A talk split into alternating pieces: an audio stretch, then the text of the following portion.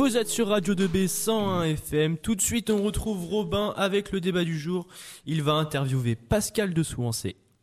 Bonjour à tous, nous nous retrouvons aujourd'hui pour cette nouvelle émission du débat du jour. Déjà l'avant-première, l'avant-dernière, pardon, malheureusement. Aujourd'hui, je suis accompagné de Pascal de Soincé, conseillère départementale d'Eure-et-Loire. Bonjour Pascal de Soincé. Bonjour. Robin, il me semble. Oui, c'est ça. Bonjour Robin et bonjour à vous tous et à tous les jeunes. Ça fait du bien de voir autant de, de jeunes têtes ici. Dans cette émission, on évoquera d'abord votre fonction et vos actions majoritaires au sein du département d'Eure-et-Loire. On parlera également de l'attractivité eurélienne, les atouts et inconvénients du département. Et pour finir, on abordera notre débat du jour, qui portera sur le manque des services de proximité en milieu ruraux. Commençons donc sans plus attendre cette émission. Pascal de Souancé, vous êtes donc, comme je l'ai dit en introduction, conseillère départementale d'Eure-et-Loire. En quoi consiste cette fonction? Euh, Le rôle de conseiller départemental, moi je l'envisage surtout comme un rôle de proximité. Les élus euh, du département sont donc rattachés à un canton. Le nôtre, c'est le canton de Nogent-le-Rotrou, La Loupe euh, et Thiron-Gardet. Et si je devrais vraiment réfléchir à notre rôle, c'est ça, c'est notre disponibilité pour les habitants de notre canton. Et puis après ça, il y a une vision plus large sur la gestion, sur l'ensemble du département. Donc on a un peu un pied dans, dans, dans, les deux. Une, à la fois une vision plus large du département, mais à la fois euh, tout ce qui se passe et tout ce qui se rapporte à notre canton. Quelles sont vos responsabilités au sein du département? Alors, euh, au sein même du département, je, suis, je fais partie de deux commissions. Euh, donc, la première commission, c'est l'éducation, les collèges, le sport. Hein. Donc, tout ce qui se rapporte à, à la gestion des collèges, tout ce qui se rapporte à. Et puis, la vie culturelle du département également et la vie des associations. Euh, l'autre commission euh, euh, à laquelle je participe, c'est l'aménagement du territoire. Donc, par essence même, c'est par exemple le déploiement du très haut débit, qui est un des projets phares et très importants pour notre milieu rural. On reviendra sur, sur ces commissions auxquelles vous appartenez au fur et à mesure de l'émission. Est-ce que vous continuez d'exercer un métier à côté de votre fonction ou est-ce que cette dernière vous demande une partie importante de votre temps? Alors oui, euh, c'est, euh, je suis ce qu'on appelle euh, issu de la société civile. Donc effectivement, je continue à exercer mon, mon métier de commerçante. Je suis, alors je, je, suis très bien secondée. au sein de mon activité. J'ai deux magasins, un à Nogent-le-Rotrou et un à Belém. Mais effectivement, je crois que mes journées démarre à 7 heures du matin et se termine souvent tard le soir quand il faut répondre à tous les mails. Donc oui, je fais les deux et je tiens à euh, continuer à exercer mon métier en même temps que d'être euh, euh, conseiller départemental, mes fonctions d'élu, qui me prennent beaucoup de temps également parce que je trouve ces fonctions d'élu passionnantes. il se passe beaucoup de choses, on va à la rencontre de beaucoup de, personnes. Et donc voilà, je, me suis vraiment trouvée, je suis, un peu tombée amoureuse de, de, ces fonctions d'élu. De cette, euh, voilà. Est-ce que c'est votre premier mandat électoral ou est-ce que vous aviez déjà exercé un mandat politique auparavant? Je n'ai jamais exercé de mandat politique avant. J'ai fait partie d'associations, j'étais présidente d'associations ou trésorière, mais euh, jamais de fonction politique. C'est vraiment mon premier mandat, donc c'est vraiment une découverte. Une découverte à l'âge de... J'étais élue il y a deux ans, donc à 55 ans. Et qu'est-ce qui vous a décidé à vous lancer en politique?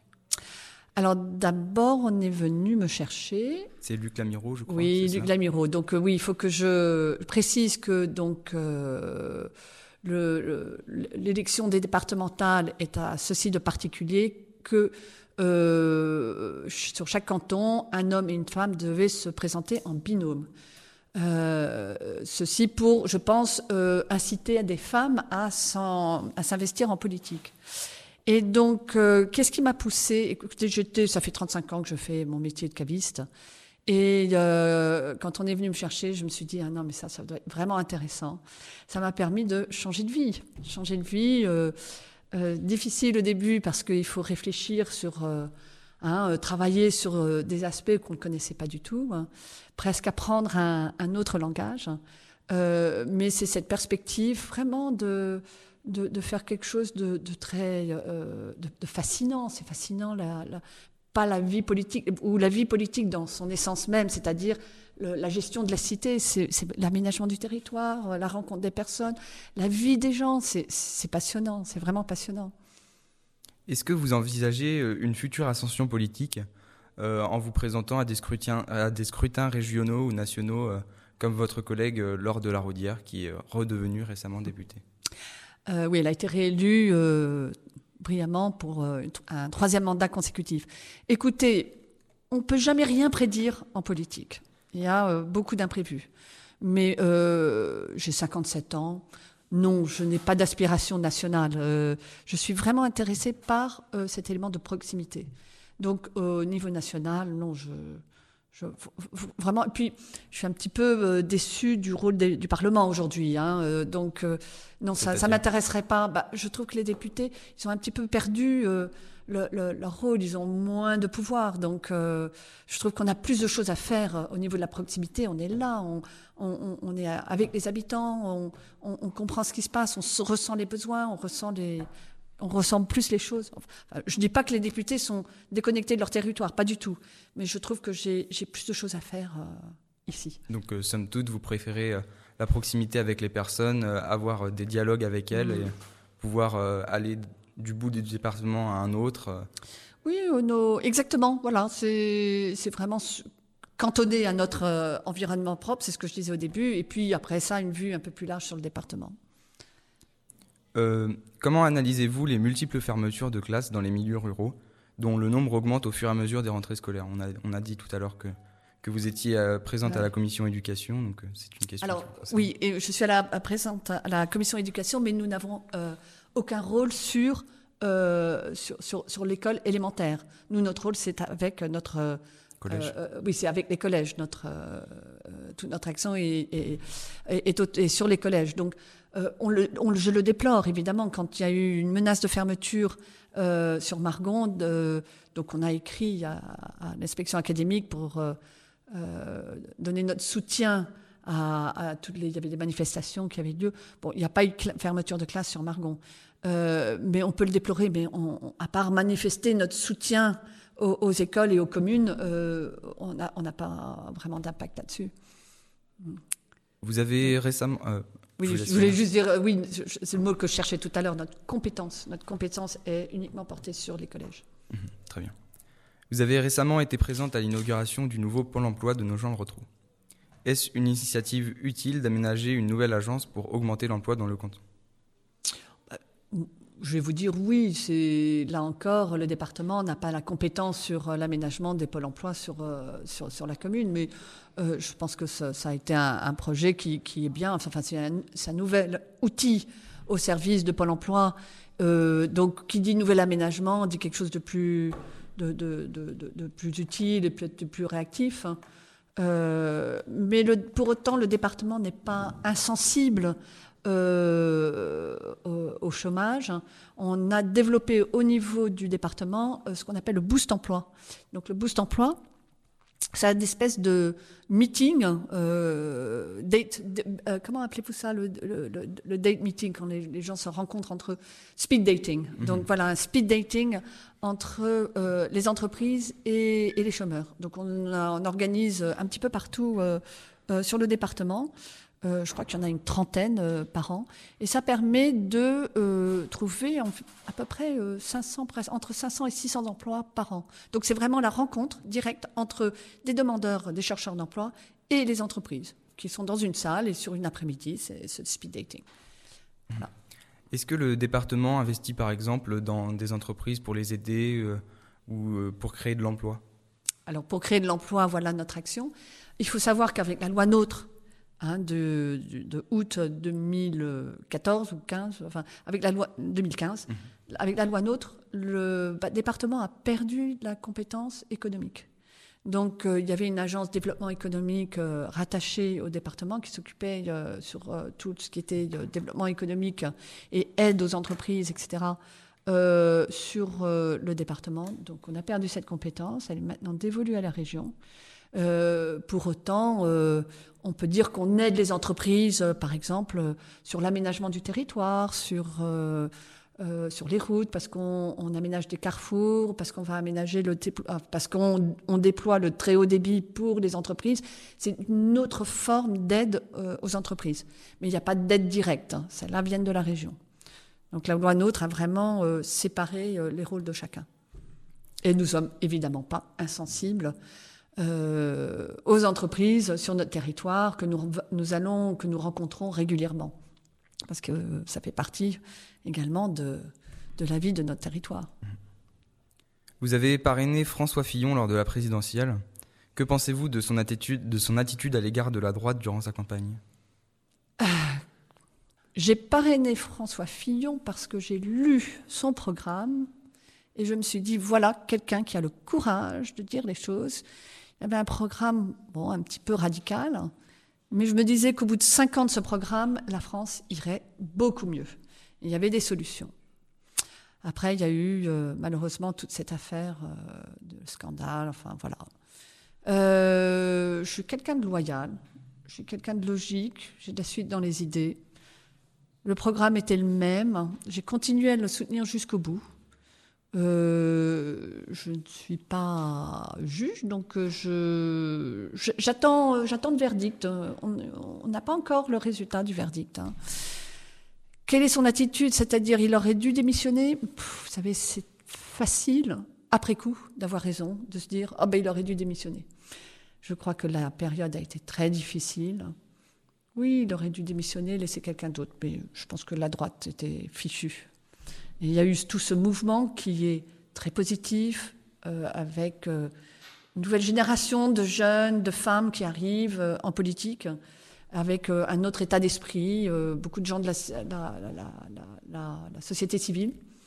Et je trouve que ça, c'est très positif aussi. Donc, voilà, je suis pas obtus dans mes, dans mes pensées. Ce qui se passe en ce moment, je trouve ça intéressant. Je regarde avec beaucoup d'intérêt ce qui, ce qui se passe, les choix du gouvernement. Et je jugerai d'ici 2-3 ans sur euh, résultat. Vous auriez euh, pensé voir qui se présentait à la présidentielle à la place de François Fillon? C'est le passé. Moi, je regarde que l'avenir. Nous entamons la deuxième partie de cette émission, à savoir l'attractivité eurélienne. Pascal de Swancé, quels sont, selon vous, les atouts de notre département en termes économiques et culturels? Quels sont ses inconvénients?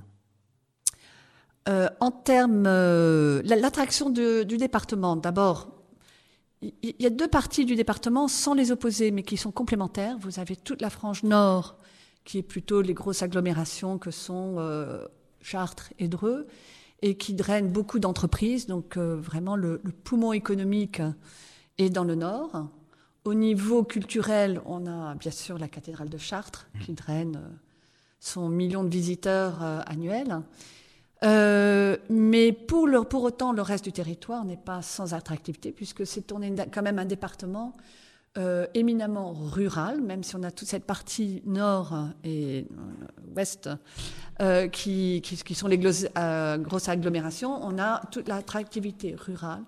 Ici, nous sommes dans le Perche, alors je connais plus particulièrement et je suis plus sensibilisée au Perche mais euh, on draine également euh, une bonne fréquentation touristique, euh, que ce soit les résidents secondaires ou des visiteurs qui viennent pour leur court séjour. Ici, on est dans une belle campagne. Le Perche est connu pour être beau, avoir de beaux chemins, une belle lumière. c'est tranquille et les gens viennent, ce qu'on appelle pour les courts séjours, sur deux, trois jours, se ressourcer, se reposer. Est-ce que vous est-ce que vous investissez du coup euh, le, vous et le département euh, dans l'attractivité de, notre département euh, en favorisant par exemple les attractions touristiques? Alors sur, sur le tourisme, il y a une agence qui s'appelle l'ADRT qui travaille sur l'attractivité touristique du département. Elle est gérée par le département? L'agence touristique, oui, est gérée par le département, donc il a un rôle sur un petit peu l'impulsion à donner sur le tourisme. Euh, il y a des investissements, il y a eu beaucoup d'aides qui ont été faites auprès des hébergements, etc. Euh, mais oui, je voulais revenir un petit peu sur l'attractivité économique du département. On est et, mentionner le déploiement du très haut débit, qui est euh, vraiment très très important, un des projets les plus importants économiquement dans le département. Il faut savoir qu'on est le dixième département le mieux, je dirais, fibré entre guillemets, parce que euh, tout le monde n'est pas fibré. Il y a euh, dans certaines zones rurales que des armoires de montée en débit. Chez, Euh, moi, par exemple. Chez vous, vous êtes quelle euh, commune? Euh, Val-au-Perche, dans l'Orne. Dans l'Orne. Alors ça, c'est l'Orne. Mais dans, en Eure-et-Loire, euh, eff- effectivement, donc je crois que les départements ont eu le choix sur certains territoires de développer des armoires de montée en débit, ce qui fait que dans les villages, hein, dans ces communes-là, on peut, si plus on est proche du nœud de raccordement, plus on a euh, du débit et des débits vraiment intéressants. Mais actuellement, euh, il y a certaines parties du, département qui sont déjà fibrées par, euh, par nous. Et euh, sur nos gens le retrou et les alentours, c'est dans les deux prochaines années que nous allons pouvoir bénéficier du alors FTTH, c'est-à-dire Fiber to Home, qui veut dire qu'on sera directement relié à la fibre optique. Et sur Swansea-au-Perche, là où j'habite, les travaux démarrent à la fin de l'année et euh, l'ouverture commerciale sera pour le mois de juin 2018. À peu près. C'est, c'est, pas une date exacte, mais donc ça sera première, deuxième moitié du, euh, de 2018, l'ouverture commerciale. Donc ça avance petit à petit, mais c'est extrêmement important. On ne peut pas envisager euh, l'avenir du département sans avoir une connexion euh, qui fonctionne, sans avoir un très haut débit. C'est, c'est l'avenir même de, de, de- de- que ce soit pour des usages euh, pour, pour les entreprises, mais également des usages numériques pour les particuliers, mais également pour les collèges, pour euh, l'éducation, euh, pour le médical, hein. avec tous les usages autour de- du médical qui sont en train de se développer. C'est voilà, ça sera aussi important que d'avoir de l'électricité ou, ou l'eau courante. Est-ce que vous avez un, un nombre euh, environ pour le, pour le budget réservé à la, au très haut débit par le département? Alors, il faut savoir que le très haut débit euh, est financé mm, en grande partie, et on est chef de file euh, par le département, mais euh, sont également associés à ce financement la région. Donc pour, euh, pour 20, alors je n'ai pas les chiffres exacts, mais pour 20-25%. Les communautés de communes, donc euh, sont financeurs également à hauteur de 20%. Je crois que le département, on est à 30%. Et nous sommes chefs de file, c'est-à-dire que nous, nous avons créé une société d'économie mixte, non, pardon, un syndicat mixte ouvert euh, entre tous les acteurs, tous les financeurs, qui s'appelle Eure-et-Loire Numérique. Mhm. Et il y a également l'État et l'Europe qui financent une partie. Et donc, euh, écoutez, les, millions d'euros, je ne les ai pas en tête. Euh, je pas une très bonne mémoire des chiffres, donc je ne vais pas vous donner aux millions euh, les- le, le- le- le chiffre exact de, du, de l'investissement. Et du coup, le, le budget total euh, pré- prévu pour, euh, pour tous les, investissements dans le département, il s'élève à peu près à combien? Ah, vous m'en posez une question, parce que là, vous parlez des investissements. Oui, de tous les investissements. Enfin, le budget, euh, le budget annuel du département. en Alors, le, alors c'est pas la même chose, excusez-moi, mais le, le budget annuel du département, c'est un peu moins de 500 millions d'euros. Donc, sur ces 500 millions d'euros, tout ne part pas en investissement. Vous avez une bonne partie en fonctionnement euh, pour couvrir soit tous les 1800 ou 1600 agents qui travaillent pour le département, mais également tout ce qui est solidarité, tout ce qui est fonctionnement. Euh, sur les investissements, euh, il y a une je ne vais pas vous dire de chiffres. Franchement, je ne le sais pas, mais il y a une grande partie. Et notre but, c'est de maintenir l'investissement dans le département. L'investissement, ça veut dire quoi?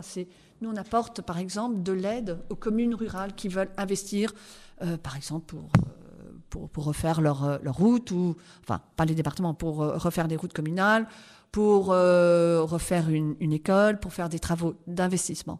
Donc, nous, nous apportons, à travers un dispositif qui s'appelle FDI, de l'aide aux communes pour leurs investissements. Et on trouve que c'est absolument primordial de garder ces investissements euh, parce que c'est, ce sont les emplois, ce sont les emplois de, de, Et de donc- notre, oui, de local. hein. Euh, euh, les communes, quand elles font un investissement, elles utilisent, elles, elles utilisent les, les entreprises locales. Donc c'est l'investissement que l'on soutient, c'est également de, de l'emploi. Et que- quelle est la répartition de ce budget de la, du département? Est-ce que vous avez eu un ordre d'idée à peu près Alors, sur le budget, il y a une grande partie qui est consacrée aux solidarités. C'est-à-dire bah, euh, les, so- alors, les solidarités, qu'est-ce que c'est? C'est le cœur même du métier, enfin de, de la raison d'être du département. c'est-à-dire tout ce qui est aide aux personnes âgées, par exemple. Donc on sait qu'on gère le RSA, donc ça c'est une grande partie de ce budget. C'est l'aide aux personnes âgées, soit pour les aider à rester chez eux, soit pour les aider à financer euh, leur séjour euh, dans, euh, dans les EHPAD. c'est également la protection infantile. C'était également alors une solidarité auprès des personnes handicapées. Euh, euh, à travers d'aides euh, et, voilà, des aides financières qui leur sont versées. voilà, c'est tout, toute cette solidarité envers les personnes âgées et les personnes les plus vieilles, puis les personnes qui, qui, qui, sont en situation de handicap. Vous avez certainement eu connaissance de l'ouverture prochaine d'une FNAC à Nogent-le-Rotrou. Pensez-vous que cette implantation d'une firme aussi importante dans une commune rurale peut permettre l'arrivée d'autres grandes entreprises et ainsi redévelopper l'emploi et la croissance en Eure-et-Loire Bonne question. Euh, c'est toujours très positif de voir une bonne enseigne comme celle-là, euh, connue nationalement, euh, se développer et venir sur notre territoire. C'est bon signe. Est-ce que, alors, moi je situerais le débat ailleurs. On a des centres-villes qui sont en train de se vider euh, pas seulement à Nogent, hein, mais partout. Et je dirais même qu'à Nogent, c'est moins pire qu'ailleurs. Euh, mais du petit commerce euh, qui a de plus en plus de mal à, y arriver. Est-ce que l'arrivée, il faut se poser la question, des grandes enseignes comme ça ne va pas, ne, va pas rendre eh bien, le, commerce plus difficile pour ben, le libraire qui est en centre-ville Moi, je suis commerçante. Et euh, j'aurais tendance à dire que ça n'a, nous, petit commerce, d'être bon. Et si on est bon, si on est professionnel, si on est réactif, si on pense à l'avenir et on sait construire notre avenir, euh, eh bien, on, survivra.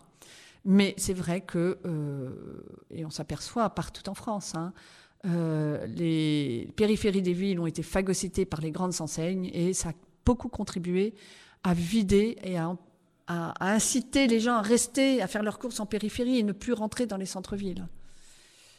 Mais il faut réagir, nous. Euh, et alors, le, le coup près, c'est quand même Internet, les ventes par Internet, qui, euh, qui rend la problématique euh, encore plus aiguë. Hein. Mhm. Mais on est grand et ça nous d'être réactifs. Hein. Tous les jours tous les jours, en tant que commerçante, je me pose la question, mais comment est-ce que je vois mon magasin dans, dans 10 ans? Donc, comment et dans quel euh, voilà, qu'est-ce qu'il faut faire pour euh, pour être toujours bon, meilleur, euh, plus humain, etc. Et je suis persuadée que le petit commerce a de l'avenir devant lui. Et qui dit petit commerce, s'il se développe, bah, ce sont des emplois également. Hein. Quel est l'intérêt de l'ouverture d'un espace de coworking, donc nommé SoWork, à nos gens le retrouvent Est-ce que cette infrastructure peut développer l'attractivité du canton. Bien sûr, c'est indispensable. J'étais assez surprise. De, on m'a dit euh, qu'à Chartres, il n'y avait pas vraiment de, d'espace coworking. Très surprise. Il faudrait qu'il y en ait dans, dans, toutes les villes-centres, dans toutes les grandes villes. C'est indispensable et ça s'adapte à, euh, à, l'économie et, à la vision que j'ai demain de l'économie c'est indispensable, ça va créer du flux, si on sait qu'il y a un espace de coworking, les gens peuvent venir une journée, deux journées, trois journées, s'implanter un mois, deux mois, essayer des, des, des, des, des projets, essayer des entreprises, voilà. Et non, c'est absolument indispensable et je, salue vraiment euh, la, la société SoWork qui, c'est un projet 100% privé, qui n'a reçu aucune aide, ni de la région, ni de qui que ce soit. Et ils prennent un risque. Et je salue vraiment ce, courage et cette prise de risque, parce que c'est une vraie prise de risque qu'ils font. Et ils sont visionnaires, je trouve qu'ils sont, eux, visionnaires pour, euh, pour notre territoire, et ils ont raison de le faire. Et je leur souhaite vraiment euh, du, succès. Alors, on, on, va terminer euh, avec une dernière question. Est-ce que le, département a des projets face au cruel manque de médecins dans les départements ruraux? Euh, le département de Réloir est en effet un des départements de France avec le moins de médecins. Oui, oui, oui, on est les plus mauvais élèves hein, et on a la plupart de nos médecins n'ont plus de 55 ans. Donc la situation est vraiment critique et oui, le département euh, euh, se préoccupe beaucoup de cette problématique, de ce problème. Alors on a un plan santé 28 Je ne suis pas dans la première commission. Ce plan santé 28 est rattaché à la première commission, mais grosso modo, c'est inciter euh, les stagiaires euh, dans les facultés de médecine à venir et faciliter leur venue euh, sur le territoire pour qu'ils fassent leur stage avec les médecins du territoire. De quelle manière? Ah bah, on, aide, alors on apporte un soutien aux, médecins pour qu'ils prennent des stagiaires parce que c'est du travail hein, pour les médecins. C'est un vrai choix. Euh, on va faciliter euh, leur euh, hébergement, on va, les inciter. Voilà, je vous dis très grosso modo le, plan, mais c'est ça, c'est que ces stagiaires découvrent, notre territoire découvre et se disent, mais il fait, bon vivre en Eure-et-Loire, il fait bon vivre dans le Perche, il fait bon vivre à, Châteaudun, à Chartres ou à Dreux ou dans les villes, et leur donner envie de venir s'installer par la suite. Merci beaucoup, Pascal de Sensé, de vous être déplacé jusqu'au micro de la salle Jean-Pierre Coff. C'est moi qui vous remercie. Afin de, répondre à mes questions, du coup, mm. et de participer à ce débat de jour. J'étais ravie. Moi de même. Nous nous retrouvons demain à 11h cette fois, où je serai comme lundi en compagnie de Jade, pour une grande interview de la ministre Jacqueline Gouraud. Radio 2B